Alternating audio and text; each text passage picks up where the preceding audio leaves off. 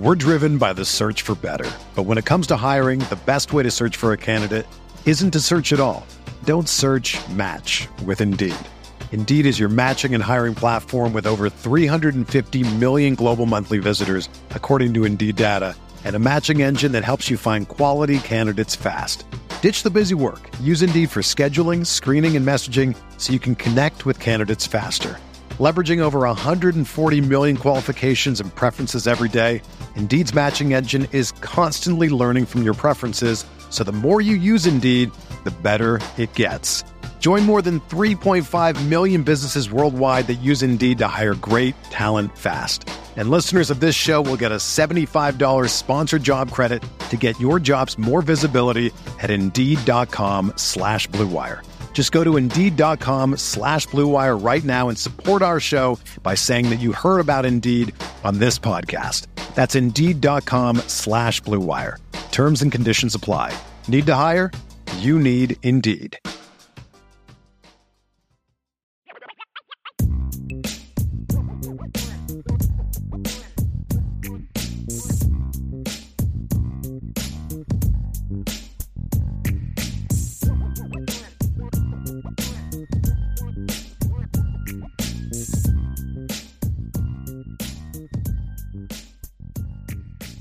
We had a question from Jordan Schreiber. Says, do you think Braden Lenzy would have had a thousand yard season with Sam Hartman this year had he stayed? Why do you think he didn't take another year with a superior quarterback that could get him the ball? Well, yes. First of all, to the first part of your question, Ryan, uh, I of Jordan's question, absolutely, absolutely. Braden Lenzy has a thousand yards last year. I was talking with Tim O'Malley yesterday, and we were having this conversation, and and um, if you go back and look at all the, I mean, just just the Marshall game alone, there's 130 yards on yeah. two throws that he yeah. would have had, 120 yards on two throws that he would have had.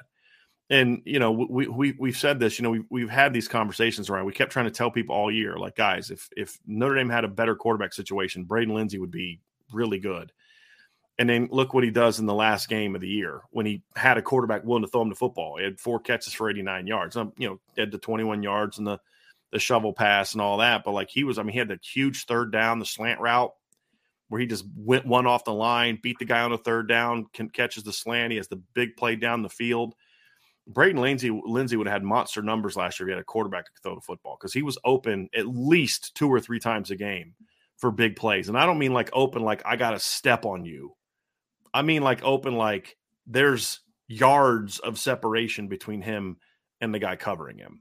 Yeah. And um, yeah, if, with a guy like Sam Hartman who throws the deep ball the way he does, yes, Braden would have had some. I think he would have been a thousand yard receiver last year. Why didn't he take another year? Look, I think Braden was was. I think Braden loved playing football, but I don't think Braden looked at football as a career. And I think Braden looked at football as something he loved to do, and it was a it was a pathway that got him to an education like he got at Notre Dame. And I think he was just ready to move on with his life. And that, I mean, you know, he played five years. I mean, we're talking about why didn't he come back for a sixth year? He right. played five years, you know, and so, um, you know, I think that's kind of had a lot to do with that. I just think he was just ready to move on with his life. And um, anyone that knows Braden knows it's not was not shocked that he decided not to play professional football, you know, or come back for a sixth year. So, but I would have loved to have seen it. I, I, I just wanted to see him at the pro day, man. I just want to yeah, see some of the numbers. I know. That's all I wanted to I'm see. with you. I would have loved to see the testing numbers. Yeah, I'm yeah. with you. I'm just with you. That, run run a four three eight and then just run out of the tunnel like you're I'm good. PCO. Yeah, that'd, that'd have been a lot. That'd have been a lot of fun. That'd have been a lot of fun. We're driven by the search for better. But when it comes to hiring, the best way to search for a candidate isn't to search at all. Don't search match with Indeed. Indeed is your matching and hiring platform with over 350 million global monthly visitors, according to Indeed data, and a matching engine that helps you find quality candidates fast. Ditch the busy work. Use Indeed for scheduling, screening, and messaging so you can connect with candidates faster. Leveraging over 140 million qualifications and preferences every day, Indeed's matching engine is constantly learning from your preferences, so the more you use Indeed, the better it gets. Join more than 3.5 million businesses worldwide that use Indeed to hire great talent fast. And listeners of this show will get a $75 sponsored job credit to get your jobs more visibility at Indeed.com slash BlueWire. Just go to Indeed.com slash BlueWire right now and support our show by saying that you heard about Indeed on this podcast. That's Indeed.com slash BlueWire. Terms and conditions apply. Need to hire? You need Indeed. Another day is here, and you're ready for it. What to wear? Check. Breakfast, lunch, and dinner? Check. Planning for what's next and how to save for it? That's where Bank of America can help. For your financial to-dos, Bank of America has experts ready to help get you closer to your goals. Get started at one of our local financial centers or 24-7 in our mobile banking app. Find a location near you at bankofamerica.com slash talk to us. What would you like the power to do? Mobile banking requires downloading the app and is only available for select devices. Message and data rates may apply. Bank of America and a member FDIC. Next question is from Rob Osgood. What's up, Rob? Off-season workouts. Does the staff have any say in the summer workouts for players? Does the weightlifting staff have any contact with or keep tabs on players' weight? Thanks. Well, so players I think are leaving now. I think they're just got I think they're done with classes now or about now. They'll go home for a few weeks and then come back the first week of June. Yeah. I think Antonio told us what he's coming back like June 3rd. June 3rd. Something yeah, like that. 3rd. Yeah. Then they're on campus the entire summer. They'll leave for like 2 weeks right before fall camp starts. So the strength staff works out with them all the time during that. And the coaches are allowed to be in some of those strength workouts. They just can't be football specific workouts, but the coaches can be there. You'll see Marcus Freeman in the gym, in guys' faces. You'll see the coaches out on the practice field when they're going through workouts, going through those drills with them. That's a recent NCAA change, which is smart yeah. and wise to have more people around these players. And I don't know if it was in response to the thing that happened with that kid from Maryland, but just the more because as coaches, you have to be trained on certain things nowadays, and and to, to, hey, be on the lookout for this. But it's just more people that are looking like, hey, man, this guy's dragging, and then you got to learn to, as a coach, you know the difference between a guy that's dragging and then a guy that's having problems. Like this guy's struggling, or this guy's just out of shape, and we need to keep kicking him in the butt and get him going. But it's good to have more eyes on these kids, and and, and it's good it's have people, and I think it's good for the coaches too to be in there and in those workouts and and in their faces. What you can't do, however, is okay, this period is we're working on routes, we're working on back pedal. It's a pure workout. Yeah. Strength conditioning workout, and the coaches are part of it. So, yeah, they're monitoring all that stuff. They're taking weights, they're doing all that stuff. Like, I think they, I, I think if it's been a couple years since anyone's talked to me about this, but it, it, at least as a couple years ago, they'd weigh in every day when they when they'd go into training tables and going to work out, they would jump jump on the weight and mark down what they were and take weights consistently. That stuff's important to measure as a training staff, not for accountability, but like, hey, this kid lost a lot of weight in a very short period of time. We need to see what's going on. Right. It could just be the kid was way overweight and he just worked off a bunch of bad weight and water weight, or it could be hey, this kid's losing weight and not putting it back on after meals. Because what will sometimes happen, Ryan, as you know, you'll have kids that'll weigh in in the morning at like 195 and then yeah. weigh in at night at like 187. And then it's just every day it's that. Fluctuates. It's just, but the weight's coming back on, right? But then you see those kids that are steadily losing weight. You need to be able to decipher, okay, this is part of our plan. We wanted this kid to lose weight. Or it's like, hey, this kid is losing weight really fast, steadily and he's a linebacker or a receiver. This is a problem. We got to figure out what's going on. So it's it, there are not there are medical re, there are taking care of your player reasons why you monitor weight loss and weight gain during the summer. Okay. And and uh and make sure that and and part of it's like, hey, this guy's clearly not eating right because he's not losing weight. He's 340 pounds and he's working out here, but he's not losing the weight he needs to lose. We need to sit down and say, what are you actually? Hey, coach, I'm eating everything you tell me to eat. Okay, cool. What else are you eating? Well, you know, at night I'm doing, uh, stop doing that. Hold on a second. We told you we want you to lose weight, and you're having a peanut butter and jelly sandwich at 11 mm-hmm. o'clock every night. That's what we do for kids who we Sounds want to good. add weight. Sounds you know good. what I mean? Yeah. Um, those are things you have to learn when you when you evaluate those things. So the weight thing that you're bringing up, Rob, is a very important part of monitoring your players work over the off in the off season, especially the summer, because that's that really important. We're getting ready for the season time, and uh, strength staff, coaches, all of them are part of that once they get back on campus. The, the great thing is that they have all that technology now too that like gives you the heart rhythm and everything, kind of the vitals mm-hmm. and all that great stuff. So you're constantly evaluating these kids, which is to Brian's point, it's not just about the maturation physically, but it's also about making sure a kid's good, you know, mm-hmm. like making sure that they're not nothing's irregular, nothing out of the ordinary, consistent. So it, it's crazy how fast these things have changed over the years, man. I mean, all these chambers that they go into now and all the technology that they have that just give them all their vitals on in live time. Like it's it's wild, man. All the yeah. stuff that they have now, and it's really cool though. It's really cool. Yeah, it, I mean, and, and you're seeing it in a lot of different formats too, Ryan, which is like kind of cool. Like my wife has me, um, she got me a, a Apple Watch, right? And part of it is it's like it monitors your activity, you know. So like it's telling me how many calories I burned. It's telling me I can check my heart rate you know so when i'm when i'm out if i'm working out or if i'm out mowing the lawn and i'm feeling like okay i'm a little fatigued right? And i look okay my heart rate's still good. I'm fine. You know i'm just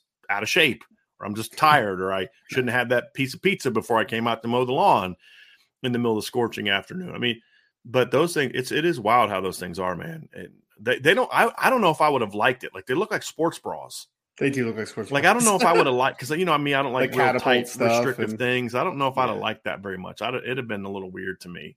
Um, yeah, it'd have been a little weird to me. A little bit, a little but it, it's well, it's I, really good stuff. It's important stuff though. I'm just happy to hear that you use your Apple Watch. I got Caitlin an Apple Watch one time and she never used it, which is fantastic. So well, I've got she bought okay. So Angela bought me this like well actually her her dad bought this a few years ago, and mm-hmm. then she's kind of upgraded it and got me a new band because I never nice. wore it. So I just started wearing it in the last few weeks. Um, because w- so she got me this. It's like a cloth band. Because okay. like those rubber bands with the snaps, they pop off too much, right? Yeah I, yeah, I just couldn't do it. I don't like that yeah. kind of stuff. You know me. I don't wear my wedding ring. I don't wear chains. I don't wear earrings. I don't like having things on me. But this is pretty comfortable. It's stretchy and it doesn't bother me as much. Nice. Just still get in the habit of wearing it more, which I'm not fully in the habit of wearing it all the time. Here's an interesting rhyme that I'm going to read because I want you to answer it first. This is from T Guns, Crocs, and Glocks.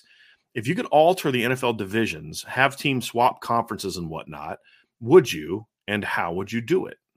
Probably a little bit. I mean, because mm-hmm. I, I, I am Tommy. I'm a, I'm I'm very, I'm still very like regionally driven as far mm-hmm. as divisions, and I feel like the divisions have gotten kind of all out of whack in some spots. I mean, there's some teams where it's like that team is not in the West. They're in the West. like, right. no, man, that's not how that works. So, yeah, I mean, there might be a couple. I'm trying to think of like a couple that I would say. Al- like, although now, Ryan, the West is more West because yeah. teams have cha- have have moved.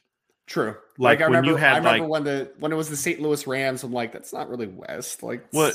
Yeah, exactly. It's like not. I mean, you're yeah. you're hundreds of miles east of Denver. You know what I mean? exactly. And, yeah. But uh, yeah, I'm with you on that. I- will tell you one that I don't love, Ryan, but I'm not sure how I could fix it. Is as a Bron- growing up as a Broncos fan, I liked that Seahawks rivalry, but yeah. you know they were both in the AFC West. Well, now they're not. Um, I don't, and I'll say something else. I don't love the um, four team divisions, and I think what we see is too many bad teams making the playoffs in the NFL. Now, some of those teams have done some damage. They've won a game or two. The Cardinals one year went nine and seven, I believe, and made it to the Super Bowl, correct? In 07. Yep. Now you had some quarterback things and all that, but like um the the one thing, Ryan, you talk about you talk about like geography, but like the Cowboys have been in the you'd say, well, I want to move the Cowboys because they're not really east of anything. You know what I mean? Right. yeah, but but south. then it's like, but then you just killed all the rivalries that you have with the Cowboys, the Giants and the Eagles and the and the Redskins. So it's just like it's one of those ones where it's like, okay, that one's kind of too far gone. I'm not messing yeah. with that one. But I, I would probably go to more of a five division or three division team, you know, deal. The problem there is you'd have to have one division with six teams because there's 32 teams now. It's a little harder with uh, with the two teams. So, I, uh, just three more expansion teams, man. Yeah. Figure it out. Yeah. oh, oh, gross. Oh, yeah. Um, as if the NFL needs more parity. But yes. no, I don't. I don't know if, and I don't know if there's a lot that I would change now, Ryan, as far as completely moving teams, just because Yeah, I just I don't I don't know like NFC South I'm good with. NFC West I used to have a problem with when you had either the St. Louis Rams or the St. Louis Cardinals. Both of them yes. were like that's not really the West. You're closer to Chicago than you are San Francisco, right? I mean, so a lot closer. A lot yeah, I literally got in my car once and got went from Chicago to St. Louis in like five hours because the flights were canceled in Chicago. I had to go catch a flight in St. Louis, but it's better now. I mean, yeah. The interesting thing is is there's with Dallas, it's kind of like with all where all the teams are, they're really Dallas is just kind of in there by themselves. Yeah. You yeah. know, in, in the NFC, there is no really, you know, the NFC West or the AFC West, for example, has some West Coast, some mountains. Kansas City's on that, you know, they're not really West, but they have the rivalries with the teams in the West, you sure. know, and yeah. So it's like you know, you'd have to you'd have to completely just blow the whole thing up to really fix some of those weird things. Blow it like, up. Like blow Indianapolis. How is Indianapolis in the South? Exactly. That's that's right. one of them. Like right. What? But who would you move? That's where like okay, but you know, know. who who would you move? We you going to move them to the east? I mean, they're in the East Coast time zone, I guess. You could move them in the east and then have the Dolphins be in the south. You could flip them, right? That would make Could sense. Do Could do that because yeah. Indianapolis is closer to Buffalo and New England and New York than Miami is. Miami is, yeah, yeah. So you can do that, and, and and you know, but and then you have Miami and Jacksonville and in the same, and, and Houston's technically the South. If you want to get real specific and just you know draw a line across the country, I guess they're in the South. You know, so all right, sure. Ge- Geography 101 on today's podcast. Right. but um yeah, I mean, if you wanted to make if you wanted to get more geographically accurate, Ryan, you could put Dallas in the south in the NFC. Yep. And you could move uh, Carolina to the east for the similar reasons. Charlotte is a lot closer to Washington and New York and Philadelphia than it is to you know than Dallas certainly is Tampa Bay, and then it is to, right to New Orleans. I mean, those are those are they're right in the middle of all of them. So they're going to travel regardless. So if you wanted to get mm. real specific with geography, those are the changes that I would make. I'd move Dallas to the south of the NFC, NFC, and I'd move Carolina to the east. And then in the NFC or AFC, I would simply switch Miami and Indianapolis. That's because I'm like you, Ryan. I, that's what I hate about some of this college expansion I hate the fact that you've got these leagues that are just like, why is that team in that league? Why is West yes. Virginia in the Big 12? Right. Like, it makes no sense. Like, Doesn't. none. Like, it just ge- geographically, it makes no sense. And, you know, the, the ACC is kind of that way, but at least the, it, it, at least to a degree, you're still Atlantic Coast teams, but then it's like, but why is Louisville in there? Yeah. Right? Weiss Pitt like Mar- in Maryland in the Big Ten, right? Like, right. Yeah, yeah so you know, it just some of that doesn't make any sense. Like, hey, here, here's what you need to do. You need to take the Big Ten and the ACC and say we're going we're going to make some trades. Okay, we're going to trade some teams, and and ACC will say, hey, we'll we'll give you Louisville, and you give us Maryland. It makes a yeah. lot more sense geographically. Louisville in the Big Ten would make a lot more sense than Louisville being in the ACC to me. It just does. Just like Maryland makes a lot more sense being in the ACC than it does being in the Big 10. Right. That that would be a trade that I would make. And then I would say we'll both decide to not have Rutgers anymore.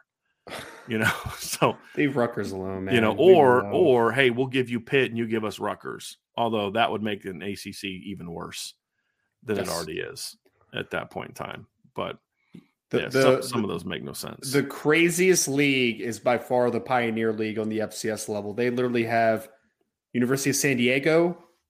University of Jacksonville is not a thing anymore, but it was mm-hmm. University of Jacksonville. They used to have Dayton, so they're like Ohio, mm-hmm. California, mm-hmm. Florida, like they're all. Is it Valpo place. in that league?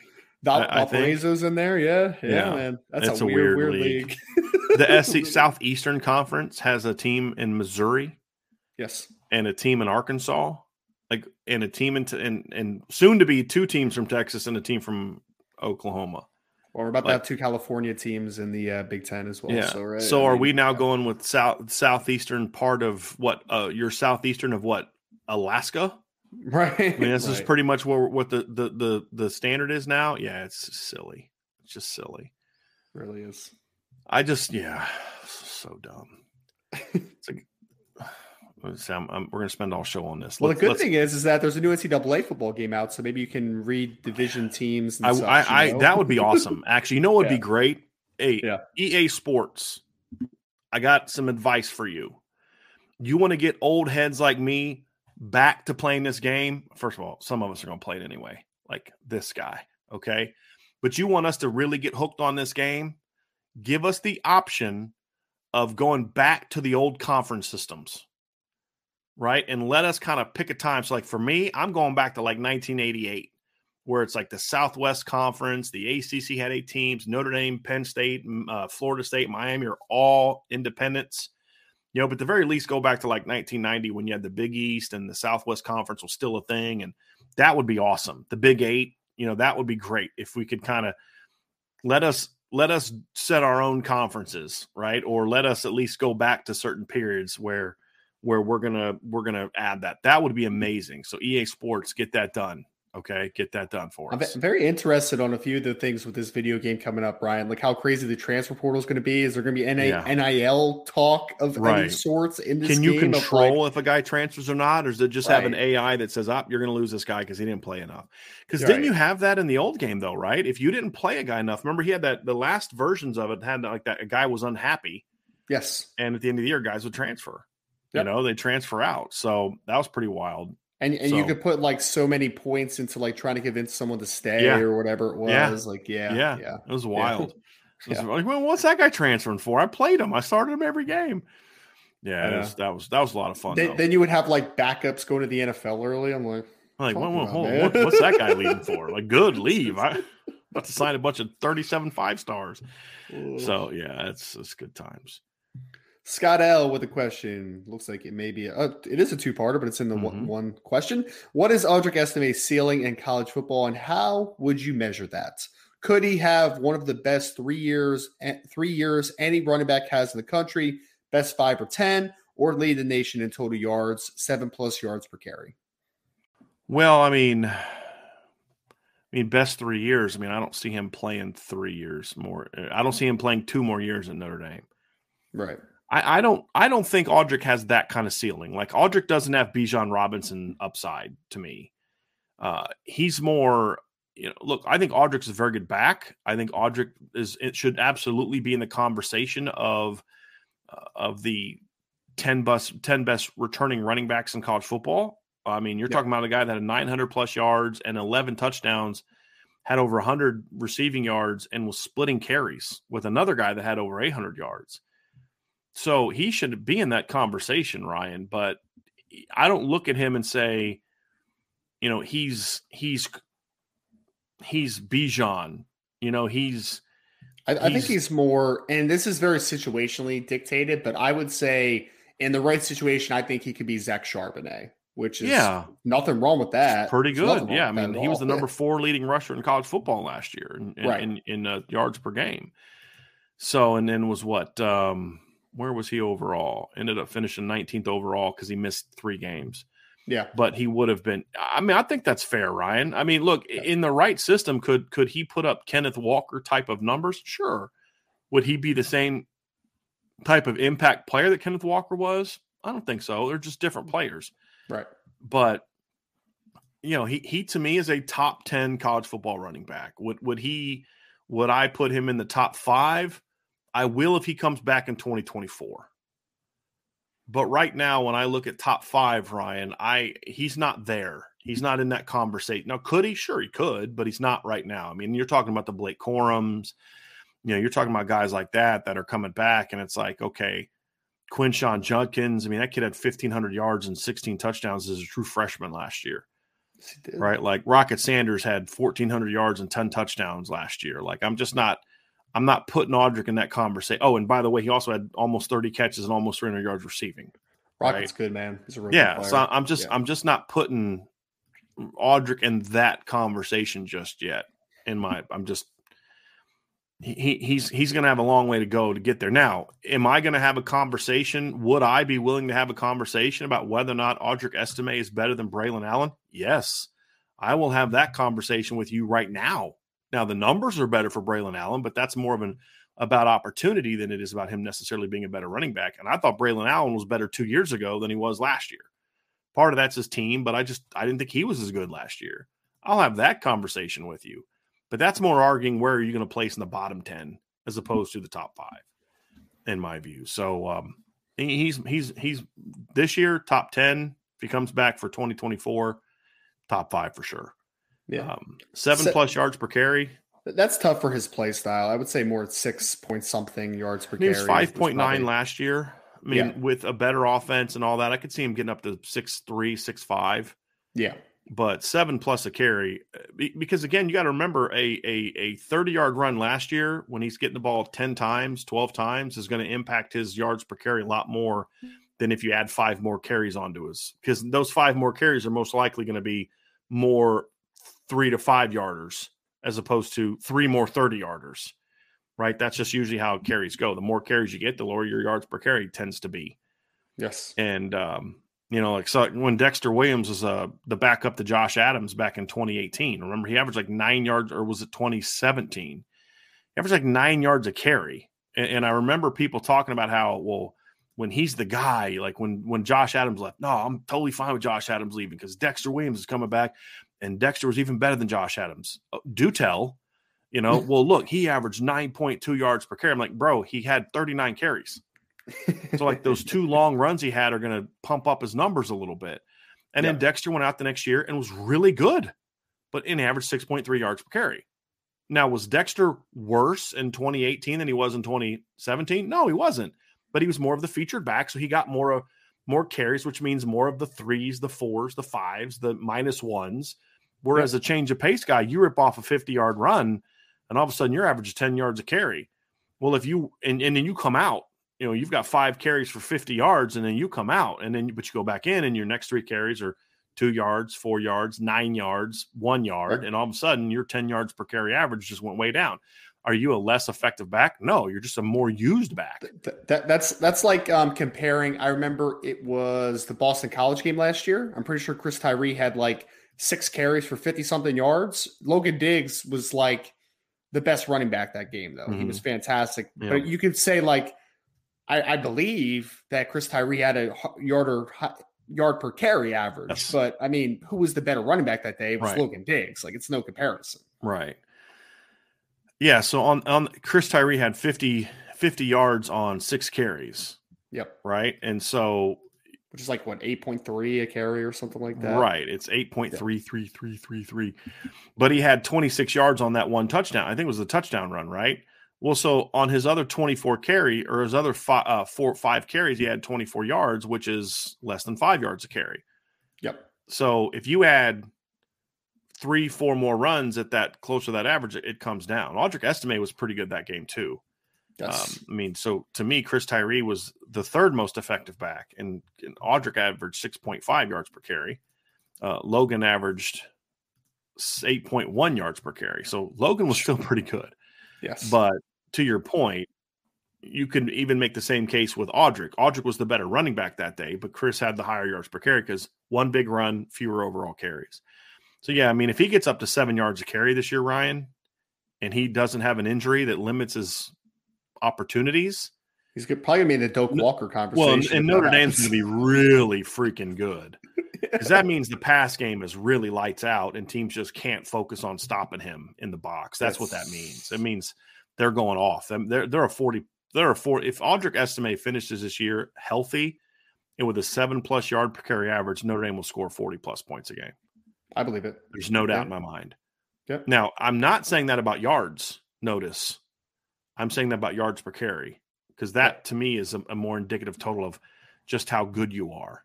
You know, and and you you can look at the the the numbers, for example look at total yards last year. You know, Chase Brown's a very good running back. He had 643 yards.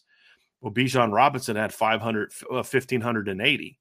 Well, does that mean Chase Brown is a better player? No, Chase Brown had 74 more carries than Bijan Robinson, yeah. but only had 63 more yards. Right? Because Bijan was a 6.1 per carry and Chase Brown was at 5.0. So I care more about that and then consistent effort than I do necessarily about total yards. Total yards matter, but it's it's more about the other. And that's why I say I think Audric Estime is getting overlooked because it's not like he had 922 yards and he was just a three and a half yards per carry, you know, bull. He was yeah. six yards, almost six yards a carry last year. It's pretty good. Very good. For his play style, it's good. Yeah. Yeah. Oh, yeah. Absolutely. Here's an interesting one, Ryan, I wanted to bring up, and I'm going to read it because it's for you. It says, Ryan, what is the is your favorite book on the shelf behind you? So I don't know what books are behind me, to be honest, because this is my uh, sister-in-law's house. So I, I I don't have an answer for you, unfortunately. I am I am pretty well read though. I for people that don't know, I was a, a big literature guy in my younger days, so I've read a lot. I really got into the uh, romanticism uh, part of literature, which was great. My favorite book of all time is actually Walden by Henry David Thoreau, but I doubt that Walden by Henry David Thoreau is on that bookcase, right? So I don't know what's behind me, to be honest. Should I pick a random book and, and tell you all about it? No, that's all know. good. Hey, just you know, answer the question honestly and fairly. That's all you can do, my man. That's it, man. That's, that's all you it. can do. All right, let's get back up to Nathan Milton, who's got some more up here. Nathan says, What type of ceiling did you project for Gi'Bran Payne? Do you think he could be a more productive back than Logan Diggs? Uh, mm, so I had Logan, I had Gi'Bran as a four star back when I graded him uh, as a sophomore. He was not a four star back by the end of his career simply because his intangible grade was way down. Yeah. Intangible grade is something that I felt was important to have as part of the grading process because you can evaluate certain things in there that you really can't put into a grading system anywhere else. It includes things like versatility, uh, character, production, and injury history. And so for a guy like Gi'Bran Payne, he had a very low intangible grade because he had two basically full injury, just full injury seasons that intangible grade is also what dragged Tyler Buchner down when, when he came out. Because I originally, after his junior year, had Tyler Buchner as a five star. Well, I didn't see him play as a senior. So how could I possibly bring his grade down? Well, because of just that. I didn't see him play as a senior and I didn't see him play as a sophomore. And all of a sudden, that lack of experience, that, you know, some of those things are now going to drag the grade a little bit down. And that's kind of how it was with Gi'Bran. But Gi'Bran was a guy that was a four star running back. Now, what I, did I grade him as high as Logan Diggs? No, I did not. I, I, look, I was very high on Logan Diggs coming out of high school. I'm a big, big Logan Diggs guy as far as his game. Can LeBron, can could Gi'Bran, if healthy, replace Logan's production from last year, yardage wise, catch wise, yards per carry wise? Absolutely. And I could even see Gi'Bran having more yards per carry this year than Logan. And it would make people think that, oh, he was better than Logan. No, he played in a completely different situation. Logan didn't have Sam Hartman and the pass game that they're going to have protecting the run game last year. Logan and Audric had to run when everybody in the stadium knew that they were running, and everything was geared towards stopping that run. You know what I mean, Ryan? So like you can't yeah. always look at well, this guy in 2023 had just as many yards but more yards per carry, so he must have been better than that guy. No, it's different circumstances. But could Gi'Bran step in and be healthy if he can be healthy and and be a six to seven hundred yard, really quality number two running back? Absolutely, so absolutely. Too, yeah. Payne's a good running back. Does he have the ceiling that some of those other guys have? I don't think so. But that's also based on just not seeing him a whole lot. Yep. Because I the last time I saw Gi'Bran Payne play a, a, healthy season of football was his sophomore year in high school. Where he so, was great. yeah. So he was like a 10 yard per carry guy in Cincinnati in yes. a really good league in Cincinnati. So keep that me saying the upside's not there keep that with an asterisk. I want to make sure that's really clear. It's just because i haven't seen a lot of Gi'Bran Payne. So how can i possibly in good conscience project him to be a four and a half five star upside guy? I know he's a four star caliber guy for sure. We've seen that. I just haven't seen enough of him for the other part but i i mean this spring run i liked what i saw. Quickness vision thick lower he's he is the most built like a running back guy on the on the roster. Even more so than Audric Estime. Like most running backs don't look like Audric Estime. He looks like a most linebacker. You know, like, like if Audric Estime was alive in the '80s when he retired from football, he'd go. You remember that show? What was that name of that show? Gladiators or American Gladiators? You remember American that? Gladiators. Yeah. Like yep. Uh, that's Audric's career after football. He's going to go be one of the American Gladiators. What, what, Yeah, would it be shock? Would it be shocking to you if, if when Audric Estime is done playing football someday, he's in like the world's strongest man competitions or whatever, just like throwing those boulders and all no. that type of stuff? Like, no, I'd have him. In, I'd I'd tell him to go be an actor.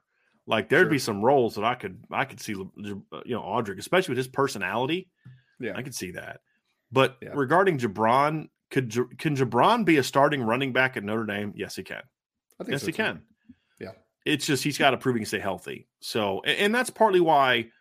Look, and, and, I think we have a question about it, but look, look, Logan Diggs was a loss. Anyone telling you Logan Diggs was not a loss is just, um, I would say, either not being honest with you or just had a really weird, incorrect view of how good of a player Logan Diggs was. Uh, but but you can say he's a loss, and at the same time say, but if everyone's healthy, they should still be okay because they have really good backs there. There's just more ifs now.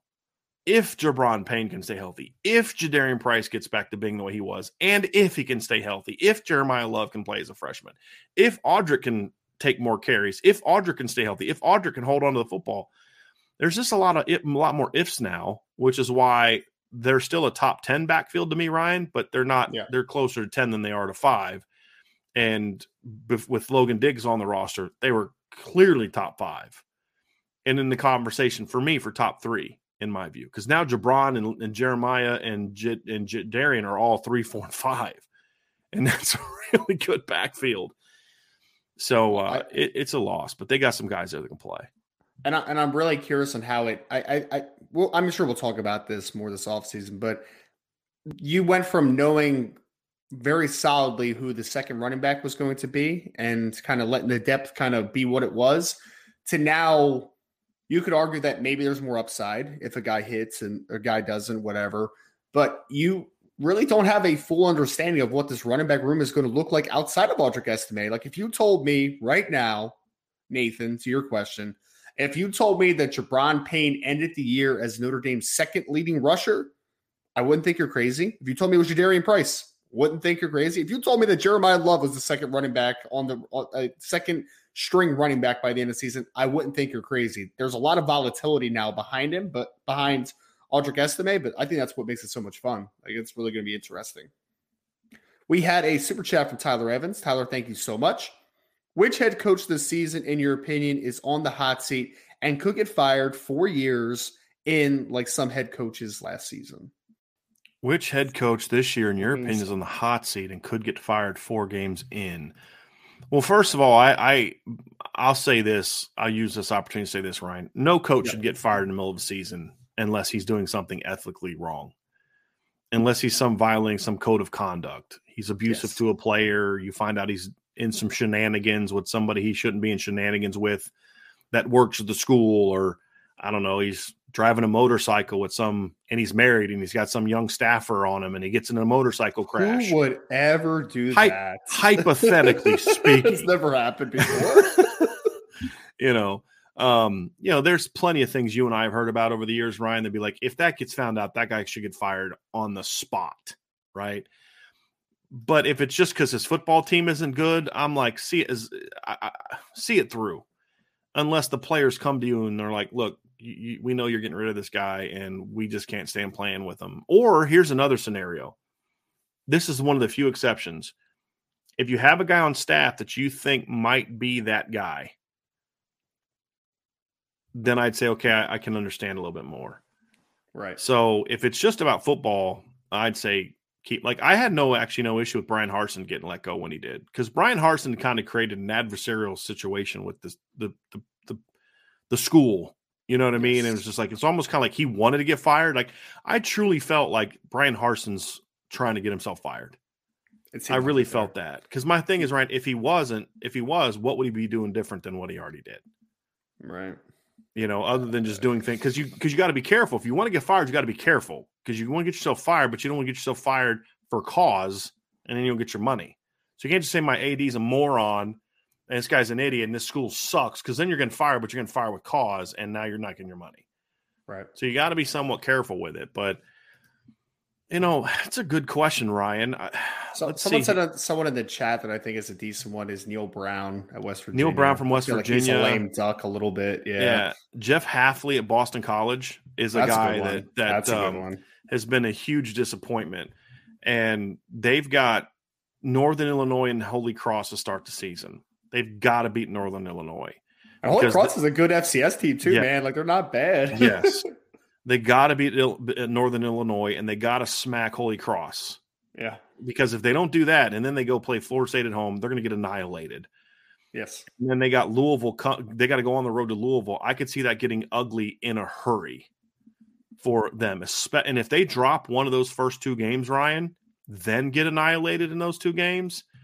Yep. I mean, I, I don't see how you. I don't see how you keep them around. To be completely honest with you, the rest of that league, I'll tell you a guy that that I could see being in a lot of trouble and now, will it happen early in the season? I don't know. But based on how bad the program was last year and and the schedule they have, I could see Tony Elliott being in trouble.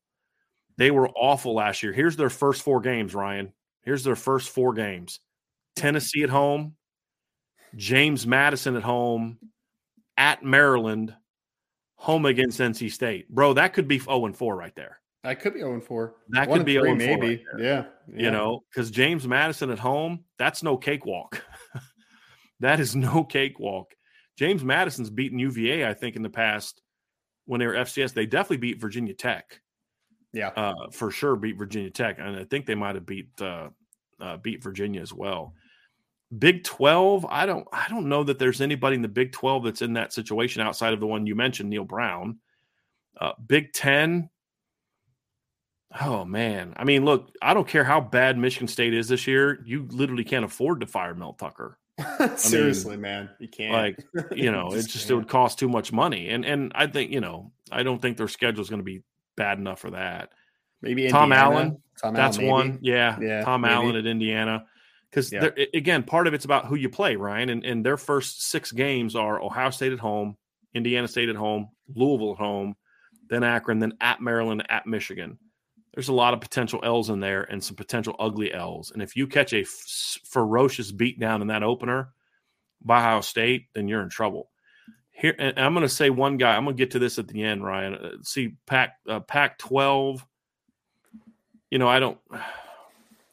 Justin Wilcox eh, is about the I, only I guy. safer now. Everybody yeah. else in the Pac 12 is new or doing great. Yeah. I mean, Lincoln Riley's both.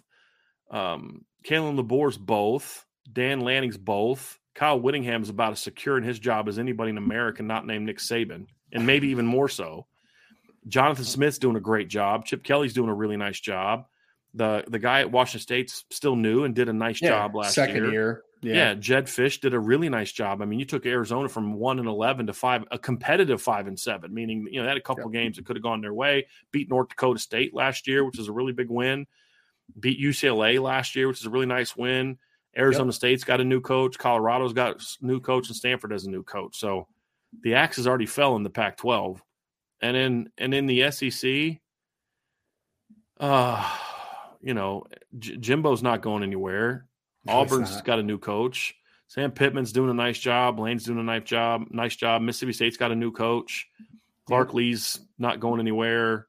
Eli Drinkwitz uh, you know, he's not a really well liked guy, but nobody yeah. else in the SEC East could be that. But and then Eli Drinkwitz's schedule is such that if they do what they're supposed to do, he's not getting fired. But if if if they're not ready to play, I mean, they play South Dakota in the opener. It's mm-hmm. not a, a South Dakota or South Dakota State. South Dakota. South Dakota. It's a decent. That's a decent FCS team. Yeah, it's a Missouri Valley team. Right. Middle Tennessee, Kansas State, and Memphis all at home. Yeah, you're three and one, two and two against that. You're probably not getting fired, you know. But if you're two and two with a maybe a bad blowout, or you go one and three, maybe. But I don't even think then. Although he should, he should be. Here's a coach, Ryan, okay. that flat out should 100% be on the hot seat, but isn't for some odd reason. And I know part of it is because he's an alum. But how many Power Five coaches can go three and nine, seven and two, three and nine, and one eleven in a four year stretch and keep their jobs? Pat Fitzgerald. Pat Fitz. In the last four years, they've had a, a one and eleven, a three and nine, a three and nine, and then seven two during the COVID year. So uh, anyone else in America is either getting fired or at least on the hot seat. And for some reason, Pat Fitzgerald is not. And I get that Northwestern's not an easy place to play, but there's doing what he did early in his career four and eight, six and six, nine and four, eight and five, seven and six, six and seven, 10 and three, five and seven, five and seven, 10 and three, seven and six, 10 and three, nine and five. That's what he did from 06 to 18. That's it's hard to win at Northwestern. Right. You're going to have some five, three and nine, three and nine, literally in see one, two, three, four, five, six, seven, eight, nine, 10, 11, 12, 13. In his first 13 years, he finished with fewer than five wins once, and that was in his first year. Mm-hmm. In his last four years, he's had three seasons with three losses, three wins or less. Uh, you're literally way worse now than you were the first 15 years that you were there. How does he how is he not on the hot seat? So he should be. I don't just don't think he is. But no, to me, he he he flat out should be. Well, it's hard to win at Northwestern. Okay, but 15 years in, he's worse than he ever than they've ever been. What's changed to make them that bad? You know, I I don't I don't see it. And he's put a bunch of dudes in the NFL. I mean, you know, so it's not like he's had completely barren rosters. Yeah. So, you know, I mean, heck, two of the not many teams can say they had like what two top 15 NFL draft picks on the offensive line the last four, three or four years, right? I mean, sure. Northwestern's one of those teams. Where's Skoronski go? She was like 14, 13, was 11, I think. 11? 11 I think. Yeah. See, Rashawn Slater was top 15 as well, correct? Yep. Slater went 13, I think. Yeah. Yep. Yep. Not many teams can say they did that. And yet your offense has been trash. So, you know, whose fault is he, that? He won't be fired, but I'm really curious when uh I'm really curious when Greg Schiano finally is like, all right, this isn't going to happen again. Yeah. like, like, I'm good. Well, you, you, mean when he leaves? Yes, because he would choose yeah. to leave. They're not going to yeah. fire him, but he would. I, I wonder if there's going to be a day though where it's just like, man, I'm just not going to be able to make this team a winner in the Big Ten. Right. It's just not going to happen. Just not right. going to happen. Yeah, I could see something like that. Unless he's just like, you know what? I got a nice gig here. I'm from Jersey. Yeah. We're competitive and that's all they care about. You I, I, I, really do think he's a really good coach, but it's just, I mean, he's just in a situation yeah. where it's like it's Rutgers. I mean, it's hard to do? win. You can win and when he, and to your point, that's but, exactly right. And yeah. I mean, because he had he had four really five really good years in out of six at Rutgers his oh, last oh, he, stop. He did a tremendous job the first time around. Here's his last six years at Rutgers, Ryan. Eleven and two, eight and five, eight and five, nine and four, four and eight, nine and four. Yep. And he won five straight bowl games. He won five and one in bowl games at Rutgers. Yep. That was in the Big East. Yes. A different animal. Very much a different animal, in my opinion. So yeah, that's that's a good question, Tyler. Very good question. I, I enjoy questions like that. Okay. Let's go to Jordan Schreiber. Jordan says, Why do you think Marcus Freeman took his foot off the recruiting pedal? He used to be an animal, and that was amazing. I don't think that he has. I, I don't I don't, don't necessarily agree with your premise. I mean, yeah. folks, Notre Dame has the number two to number four ranked recruiting class in the country right now in 2014. Yeah. They've got a five star quarterback. They've got another great receiving class. They've got four stars at running back and tight end that people want to upgrade over. And I know that the recruiting rankings, and I know some of you are stargazers and all that. The defensive class can be better than it is right now, but it's better no than some of you think that it is, in my opinion. Cole Mullins is a dude. I don't care what the rankings say. I'll, I'll say it again. He is my Benjamin Morrison in this class, meaning he's the guy that that that I don't care what the rankings say. I've gone back and looked at his film again. I've given it a second, third, fourth, and fifth glance to make sure I'm not missing something, and I'm not. He's gonna be a dude, and and I'm just so I don't care that he's a three star player. Just like I didn't care that when Isaiah Canyon was a three star. Remember when we first heard about him? We're like, this guy's good. Now all of a sudden you're seeing he's four star now, top hundred. You know, now they're yeah. figuring it out. Well, with Cole, Cole Mullins, they're not. Don't care. Don't care. This is a good class. It needs to finish strong, and and there's some uncertainty about the finish, but I just don't see it that way. You know, look, I got some question marks, and and there's some things Coach Freeman needs to do better, and some things he's got to consider with his staff, Ryan. But I, I don't think I don't agree at all with the premise that Marcus Freeman's taking his foot off the recruiting. No. Plus, guys, the the transfer portal counts as recruiting, and they just put in some serious work on the recruiting trail on on the portal, including very recently out of the out of the words of uh, the mouth of a guy that picked Notre Dame with offers over from Ole Miss and Wisconsin and Florida and LSU about how the coaching staff went from y'all might be getting in too late to I'm coming to play for you. And they had a big role in it. And Marcus Freeman was part of that process. So I don't agree with the premise, Ryan. I don't either. I mean, like you said, I mean, for people that are stargazers, like again, ranked two through four as far as what the overall class is right now. I mean, it, yeah, I mean, I, I, don't really know what to say about that one. You're just, I think the proof is in the pudding in that situation. Yeah. You're you're good. Yep. All right, uh, um, let's get to some more here. Oh, this is another one from Jordan that I kind of like. Ryan, uh, th- these are always fun. Jordan says top five quarterbacks in the NFL when you were growing up, Brian. I mean, so when I was growing up, Ryan, and I was actually paying attention to the NFL, that was like mid to late '80s into the early to mid '90s. And you know, the best John Elway obviously is in that one. Joe Montana obviously is in that one. Uh, Dan Marino is part of that conversation. You know, I'd I'd I'd probably put Brett Favre in there, although I've always felt Brett Favre's a little overrated, in my opinion. You know, really highlight realish, but he won a Super Bowl with a pretty loaded team, in in my opinion. I mean, Steve Young's in the conversation. Phil Simms, if he could have stayed healthier, would have been in the conversation. I think Troy Aikman is a very good quarterback. I've always felt he was a tad overrated, to be honest with you, and just my personal opinion. Maybe he could have been greater. They just never needed him to be. Uh, maybe maybe yeah. is is the thing, and that's unfair to him. Perhaps I don't know. He only threw over uh, twenty touchdowns once in his career. I yeah, something like that. Yeah, crazy. you say, well, he he could have done A, B, and C if they needed him to. I'm like, yeah, but they didn't. Sure, you know, they didn't need him to. right. But uh, yeah, I mean, so so Elway, uh, Montana, Marino. I, you know, he's not in my top five, but you know who one of my favorite quarterbacks to watch growing up was, Ryan? I'm saying this because it's close to you, even though it's not your team.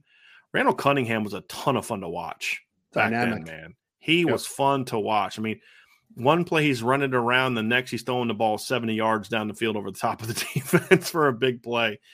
He was a lot of fun. I mean, he was Lamar Jackson before anyone, before Lamar Jackson was even a created being. You know what I mean? Created being. You know. so those are those are kind of that's. I mean, I'm trying to think who else would be on my list. I mean, Steve Young, I guess, but Steve Young just didn't have the longevity. And also, Steve Young's another guy that really benefited from some loaded. He played on some loaded 49er teams. Yeah. Like, like I've heard people say, "Well, Joe Montana played on great teams." I'm like, Joe Montana played on great teams on his second two Super Bowls, not his first two Super Bowls. He didn't have Jerry Rice on his first two Super Bowls he had, I mean, Wendell Tyler and Freddie Solomon and guys like Dwight Clark, you know, were, were guys on that. So, uh, you know, I, I, am trying to think who else could be on there, Ryan. I mean, there's some individual guys, but I mean, someone I, said Warren Moon. I don't know if Warren, Warren Moon would be on there. Uh, you know, he'd be in the conversation. Him and Jim Kelly be in the conversation. I just always kind of felt like Jim Kelly and Warren Moon were products of of a system you know, they put up some numbers in the system and and and my big issue with Warren Moon is, and this is this is one of those ones that's somewhat not fair to him, is he just always had a hard time beating Elway and Jim Kelly. And you say, hey, look, you played on Jim Kelly played on better teams. I get that, but in one of those, you had a thirty-one four to 3 lead and you got beat by Frank Reich. You know, that's not Jim Kelly. You know what I'm t- you're talking about that playoff game where they had that miraculous comeback. Was it 31 to 3, 34 to 3, something, something like that? that. Yeah, something like and that. you lost the game, you know. So Warren Moon was a great player. Uh, it's just some of those run and shoot guys. It's just a little harder to put into context how good they were. And I'll tell you what, he had some pretty good receivers that he was thrown to in his career too. But um, I have no problem with him being a Hall of Famer. Is he top five though?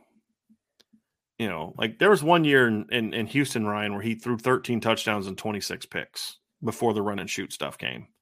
Yeah. You know, so it's like, mm, that's what I say. Was he was he really that good, or was he sort of a system guy? You know, and then he went to Minnesota, had a really good year there, played a long time. I give him credit for that. I mean, the guy had a 3,600 yard season with 25 touchdowns at the age of 41. When his his right. NFL career got started late because right. his yeah other leagues and stuff. Yeah. Well, he was in other leagues. He didn't start till he was 28 because yeah. back then, yeah, you just didn't draft black quarterbacks. They wanted him to move to receiver. I'm like, well, you watch Warren Moon in the NFL. like, they wanted that dude to go play receiver Yeah, or, or like safety too. Like what the hell yeah. are you talking yeah. about? Yeah, so he went to the CFL, had some great years in the CFL. I think he had like, oh, let me look it up. He had like multiple. Like I think he actually won some championships. In, oh yeah, he won some Grey Cups. I think. Yeah, like a cups. bunch of them. Let me yeah. see here. Uh, he won five Grey Cups in the CFL, like five in a row. Two wow. Grey Cup MVPs. Um, you know, so he was great in that league. It's just I, I'm kind of going on. I didn't watch him play in those in, in, those leagues. I just have been able to look at the stats as I got older. So uh, he was a great quarterback. Am I going to put him top five? And that's a tougher one. That's a tougher one. Jim Kelly's another one, Ryan, because I always felt like Jim Kelly was a really good quarterback, but Jim Kelly also played on some really good teams, some really loaded sure. teams, in my opinion. And he also was another run and shoot guy. So I don't know, man. I that's a getting to that fifth one is, is, is kind of tough because I'm like 85 to 97, 98 is sort of my time frame that I would consider when I was young, basically. Uh, so yeah, I'm, I, can you? Who would you? Who would be your fifth that you could think of? I know it's in my generation. Dan Fouts was a little bit too too. I was a little. Dan Fouts was kind of already past his prime when I started kind of coming along. Yeah, and Elway owned him. So he wouldn't be in that. But if you look at his numbers, those are pretty good. But I, am just kind of looking at just guys that I've seen. Jim McMahon could have been if he wouldn't have got hurt. Jim McMahon was on the verge of really doing some things. I felt in the NFL. He just he just got hurt and, and didn't last. Yeah, I, I have a hard time with. I don't know who my fifth would be. Honestly, I really don't know who my fifth would be. With threats to our nation waiting around every corner, adaptability is more important than ever. When conditions change without notice Quick strategic thinking is crucial, and with obstacles consistently impending, determination is essential in overcoming them. It's this willingness, decisiveness, and resilience that sets Marines apart. With our fighting spirit, we don't just fight battles, we win them. Marines are the constant our nation counts on to fight the unknown, and through adaptable problem solving, we do just that. Learn more at marines.com. When you need mealtime inspiration, it's worth shopping Kroger, where you'll find over 30,000 mouth-watering choices that excite your inner foodie. And no matter what tasty choice you make, you'll enjoy our everyday low prices, plus extra ways to save, like digital coupons worth over $600 each week. You can also save up to $1 off per gallon at the pump with fuel points. More savings and more inspiring flavors make shopping Kroger worth it every time. Kroger, fresh for everyone. Fuel restrictions apply. What about you, Ryan? What, what's what's your range of what you would consider growing up for you? What's what's that era? Because so that's the nice would, thing is we are you and I are from two completely different eras of when we were kids, so it's going to be completely yeah. different answers, which is which makes it fun. I think. My, mine would be more in like the mid late '90s to probably the 2005, somewhere in that ballpark, like kind of that 10 year window. I think would probably mm-hmm. be mine. Um, Mine would be Peyton Manning, Tom Brady. This isn't in order. Peyton Manning, Tom Brady, Brett Favre. I would probably, man, it's a tough question. Those three for sure. There's like a bunch of guys though that are like in the conversation. Like I'm thinking like Aaron Rodgers, yeah. Ben Roethlisberger. There's but what? But was like Rodgers? But was Rodgers being that conversation for when you were growing up though? Because I would think Rodgers yeah. is kind of more when you're an adult. I mean, he, got, tra- of, he got drafted in what 2004, 2005. Yeah, I mean, but when did he still, take over as a starter? And when did he become really great? That would be my question. I think he started. Per, I don't know. I would. I would still consider it. Like I was a teenager when he was still starting. So okay. yeah, yeah. Because his Super Bowl would have been when you were late teens, early twenties. So that kind of counts. Yeah. Because that's that's when Elway got his Super Bowls, right? When did they win the Super Bowl? 09? Oh, 2010? 09, 09 something like that. Yeah, if it was 09, then I was 17. So yeah, okay. So he won a Super yeah. Bowl when you were still a teenager. Yeah, that fits. Yeah. Aaron Rodgers would probably be in there. I mean, Drew Brees is in that conversation as well. Drew Brees would probably be in the top five for me. So I'll go, yeah, I'll go Just Peyton that longevity. Manning. Yeah, Peyton Manning, Tom Brady, Drew Brees, Brett Favre, and then a good conversation at number five, I guess. I mean, there's a Steve McNair, Donovan McNabb, like there's some you other guys. You mean uh, Aaron Rodgers or Brett Favre? Brett Favre would definitely okay. be in the top five for me, no doubt. Okay, of that era, yeah. So, so you have your five then, right? So Peyton, Brady, Favre, Rodgers, Brees. Yeah, we'll go with that. That's your five. Okay. Yeah, yeah, that's pretty good. What, what would be your thoughts on on uh, having Ben Roethlisberger in there? This is always a controversial one. That's why I want to get. He was not mine of that era, but I, I just I, I like I liked Ben. He was really tough. I just I, I don't think that he aged incredibly well, honestly. Sure. like it just kind of went down. And he was on some very good teams early yeah, on his career. Extremely good teams. I he's a very good player. He's gonna make the Hall of Fame. He probably wouldn't be in my top five though. I, I wouldn't have him either. I just was I was just curious about that because that's that's one yeah. that's one of those ones that's um that can be interesting. Can be very interesting. No Matt Stafford in there, huh? Okay, that's thought you'd get your homer I, I really, pick. I'm I really, li- I really like Matt, but yeah. I mean, uh, he came along also later as well. Yeah, and he got his yeah. Super Bowl for your team when he, you were in your thirties. He, he would be somewhere six to ten probably, but yeah, but yeah, yeah, yeah. He also right. he also played on some I know he played with Calvin Johnson, but like he played on some pretty bad Lions teams there for a while yeah. as well. yeah, and and elevated him, I thought, in a lot of years. Like there were some yes. years where the, the Lions were competitive when you're like, boy, this um these guys probably shouldn't be competitive. I think oh, Matt, man. in all seriousness, I think Matt Stafford is a very underrated quarterback. Oh, very under quarterback. I should say underappreciated yep. quarterback is probably a better way of putting that Yeah. It's a really good question so far today. Here we go. Next question is from Rob Osgood, who says, We know who the big three games this year, but who do you think will be the biggest trap game? Duke, NC State, or another? I don't consider NC State a trap game because of how I define a trap game. A trap game to me is one of those ones you're not expecting. It's like there's for some reason you're overlooking them, whether it be they're not very good, they're right before or right after a big game. So NC State to me, it's your first big game of the year. Could you lose that one? Yes. I just wouldn't define it as a trap game. I think Notre Dame's going to be more than mentally prepared for NC State. They're going to know that's a good football team.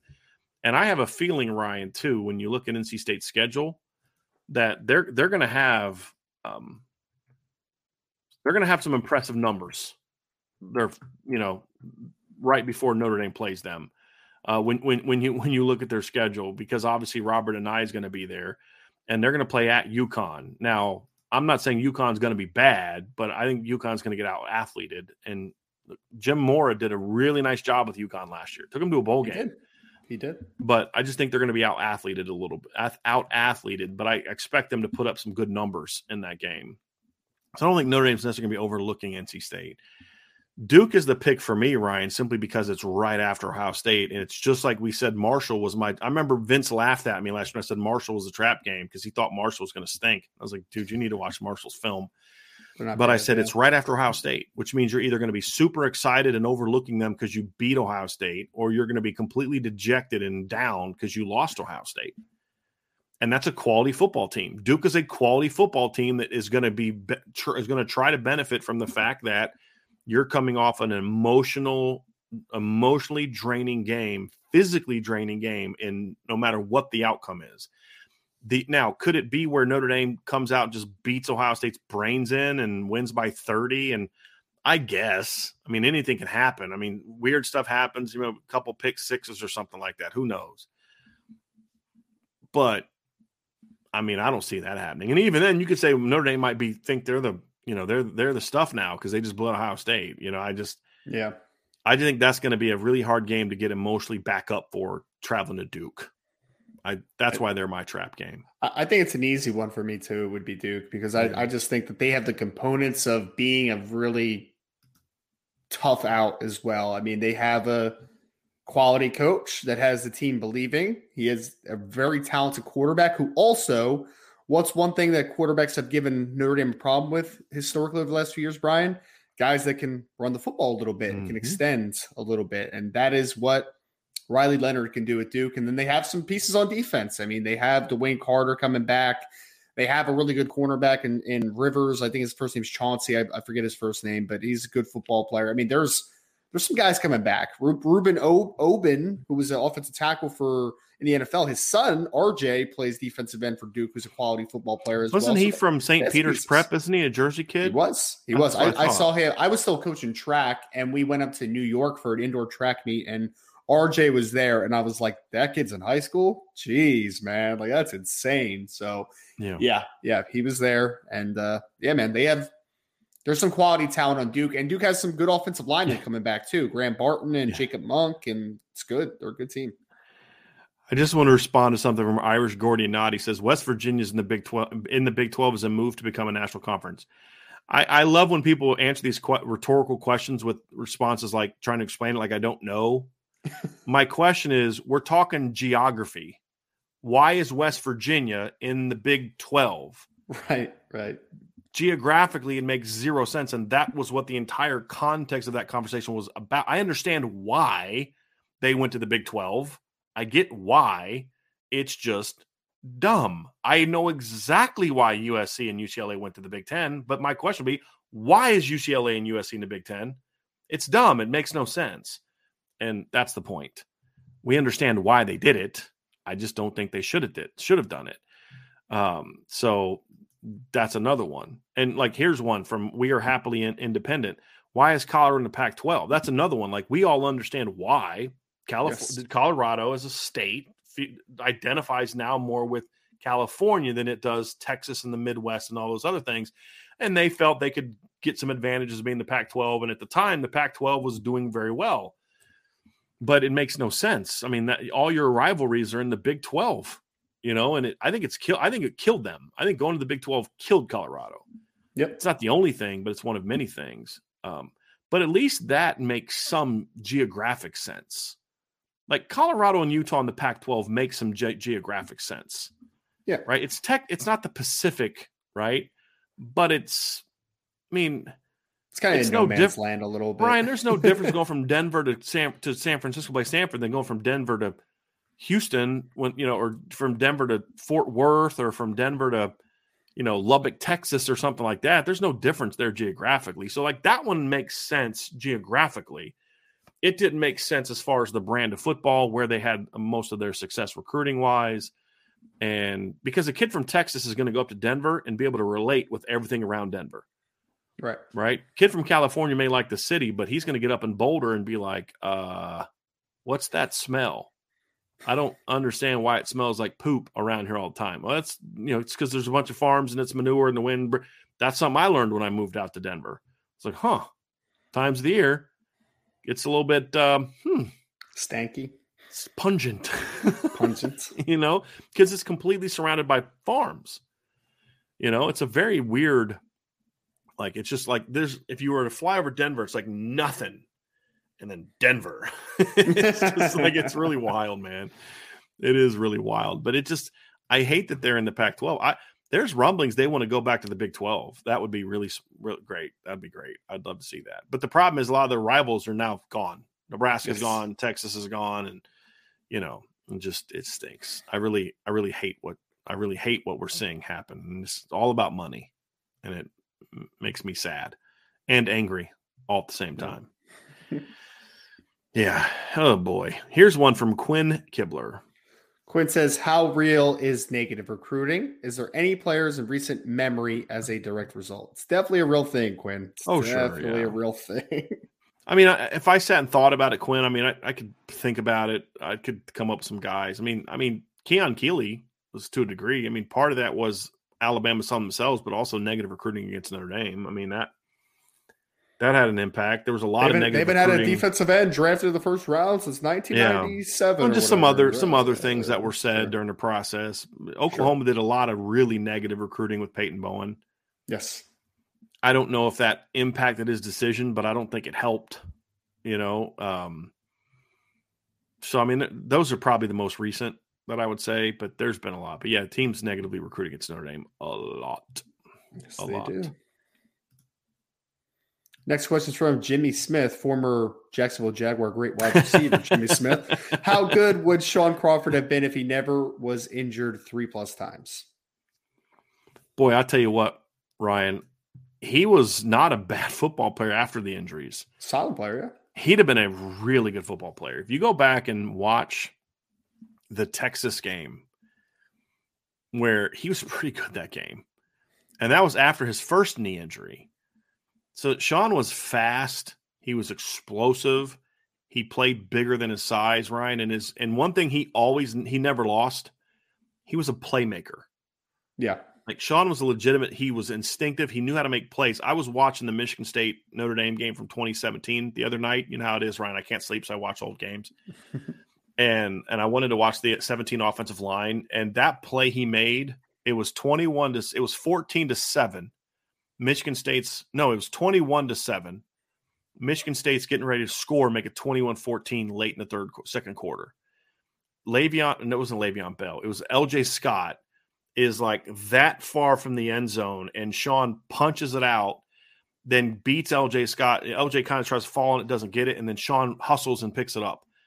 That would have made it 21 14. Instead, Notre Dame gets the ball in the end zone, goes right down the field, scores a touchdown, game over at halftime. Like, and Shaun had a lot of plays like that in his career where it's just like, man, that guy's instinctive. Yeah. So I think he would have been a, I think he would have been a better ver. You know what? I'll, I'll say it right now. If he doesn't get hurt, he's a better version of Julian Love, in my opinion, because he was so much more fat. He was so much faster than Julian was. I mean, I think Shaun ran. I could be incorrect. Or something. Yeah, I didn't he go? Didn't he work out at the pro day? Yeah, and like I think four, he ran in the, or something. Yeah, I think he ran. Let me let me see if I can find his testing numbers because I think he ran like in the four fours. Yeah. At the pro day that year. So see Shaun Crawford. Uh, let me find him here real quick. Shaun Crawford ran a 447, had a 35 inch vertical, ran a 407 shuttle, and a 6 7 flat three cone, Ryan. That was after two ACLs and a torn Achilles. Yep. That's nuts. That's great times for a dude with zero injuries yeah. zero injuries for a guy that had his. So if that gives you any, I mean, that blows what Julian Love did at the pro day out of the water. I mean, it's not even close how uh, Julian Love's production in the pro day. I think I think Shaun Crawford is a starting nickel in the NFL right now, if not for the. I could see that. I, I think I could be, see that. Yeah. yeah, I could see that. He was he was probably the biggest, if not for the injuries, guy that in recent history for Notre Dame, more than anybody else. I mean, he hmm. was he could have been really good. Tarean Folston's in that conversation for me too. Yeah, man. Folston would have yeah. been really good, I think. that that 15 season, yeah, behind that line, yeah, he'd have been pretty good. Yeah.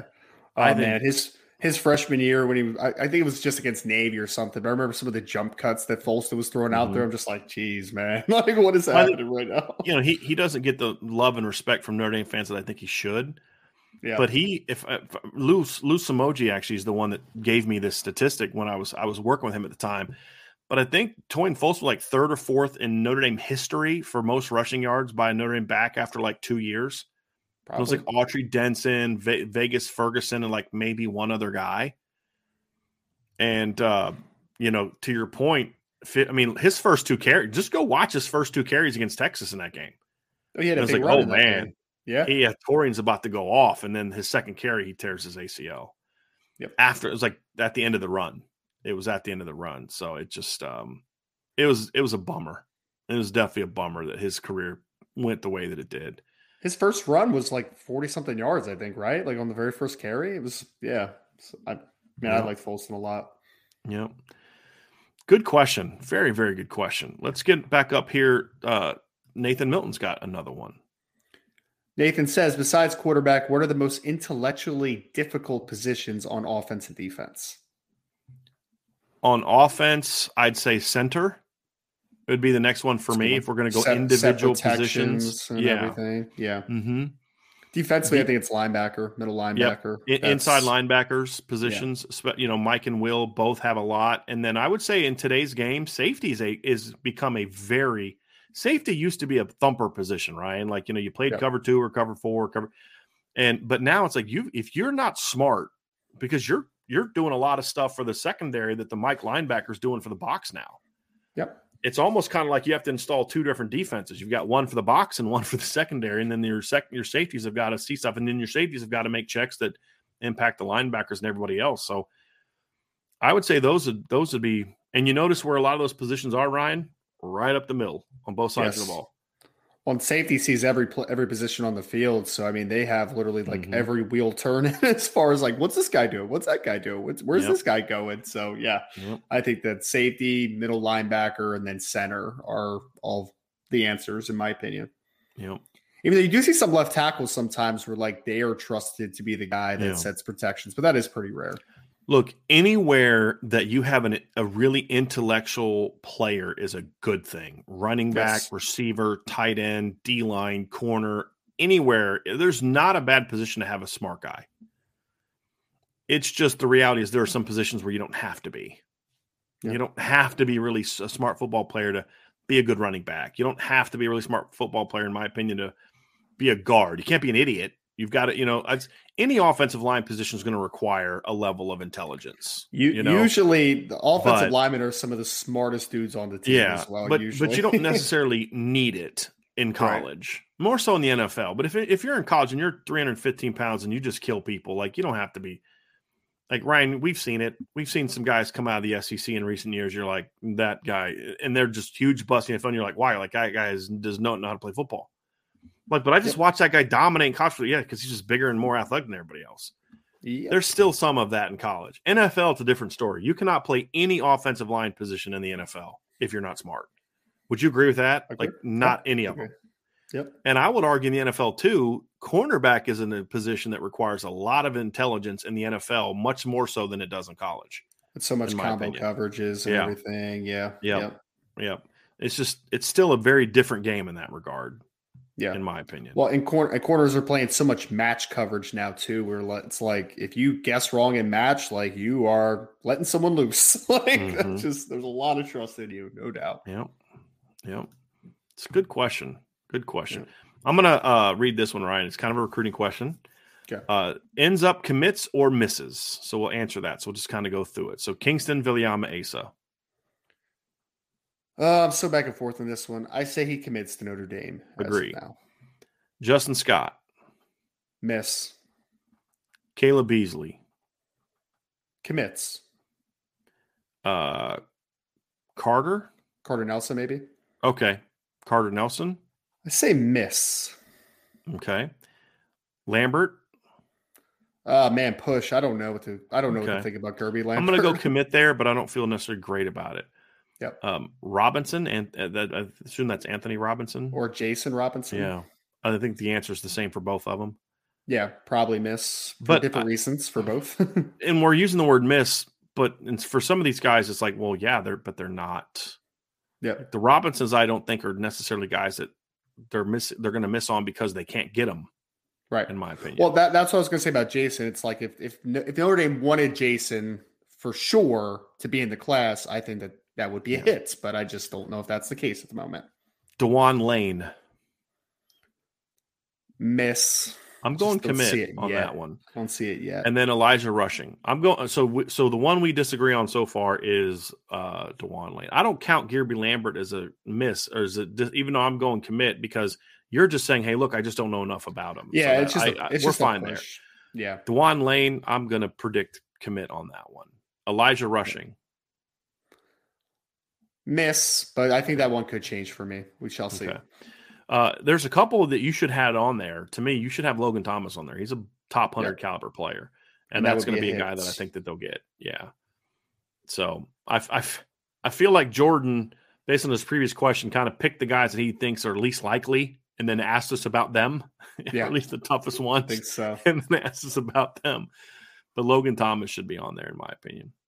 Yeah. But no, it is a good question. And I, I know, I know the chat, Brian. Before we move on, is asking like, can we expand on the Justin Scott stuff? I mean, b- basically, I put it in my mailbag this week. So if you're at Mhm. boards at irishbreakdown.com, I talked about it a little bit. The further this goes without there being clarity on visits to Notre Dame, the worse it gets for Notre Dame. It's just my opinion. In- in- in kind of where we are. of Yeah, how we read it. it Now, look, and Yeah. we keep being here's the thing: we keep being told by all of our sources that Notre Dame's in a great position. Yeah. It's just, I have a hard time. I, I get what people are saying to me, and, it, and and everything I'm being told makes sense. Yeah. I just, I have a hard time embracing that. To be completely honest with you, Ryan. I, I also think that this is part of it to me for me is that we can't discount the fact that Justin Scott was about to commit to Notre Dame a couple months ago, right, Brian? And Right. anytime that is a fact, and you start getting further and further away from that, that tr- that's troubling to me. That's very troubling, in my opinion. Yep. All right, let's get to uh, some more here, Ryan. We got that one from Rob Osgood. Okay, here here's an interesting one, Ryan. Food Rob question. says- I'm, I'm going to read this one because I want because Okay. mine's boring and easy. So I want to ask you because I have a feeling you might actually be a little bit more interesting than mine. But Rob's question is food question. What are the best pizza toppings? I'm pretty traditional. I, I mean, I, I like a good pepperoni pizza at times. I'll tell you what, I love a sausage pizza though. Sausage is my jam. But I, I mean, I'm pretty traditional and put a little basil on there. I'm, I'm not like a meat lo- like I don't need like a million different things on there. I'm just you know one one topping at a time is how I am. I assumed correctly. You're actually even more boring with pizza than I am. Really, Uh, yeah, which is surprising because usually you like a lot more things than I do. I'm pepperoni. Uh, so on a on a Pepperoni's normal good. pizza, a Midwestern Okay. pizza, a chain restaurant pizza, I'm pepperoni and mushroom and extra cheese is what I get on it. not a not a mushroom guy. Not a mushroom Yeah, guy. love don't like the mushrooms. texture. Yeah, Um, my wife's allergic, so she hates mushrooms. But um, now, if I get a New York pie, right, I'm just cheese. Yeah. The reason I do just cheese is I I like pepperoni, but like pepperoni on a New York pie to me starts to get it a really greasy. That's my only my only beef with pepperoni on a on a on a New York uh, slice of pizza. But uh, yeah, New York pies, I'm pure cheese, man.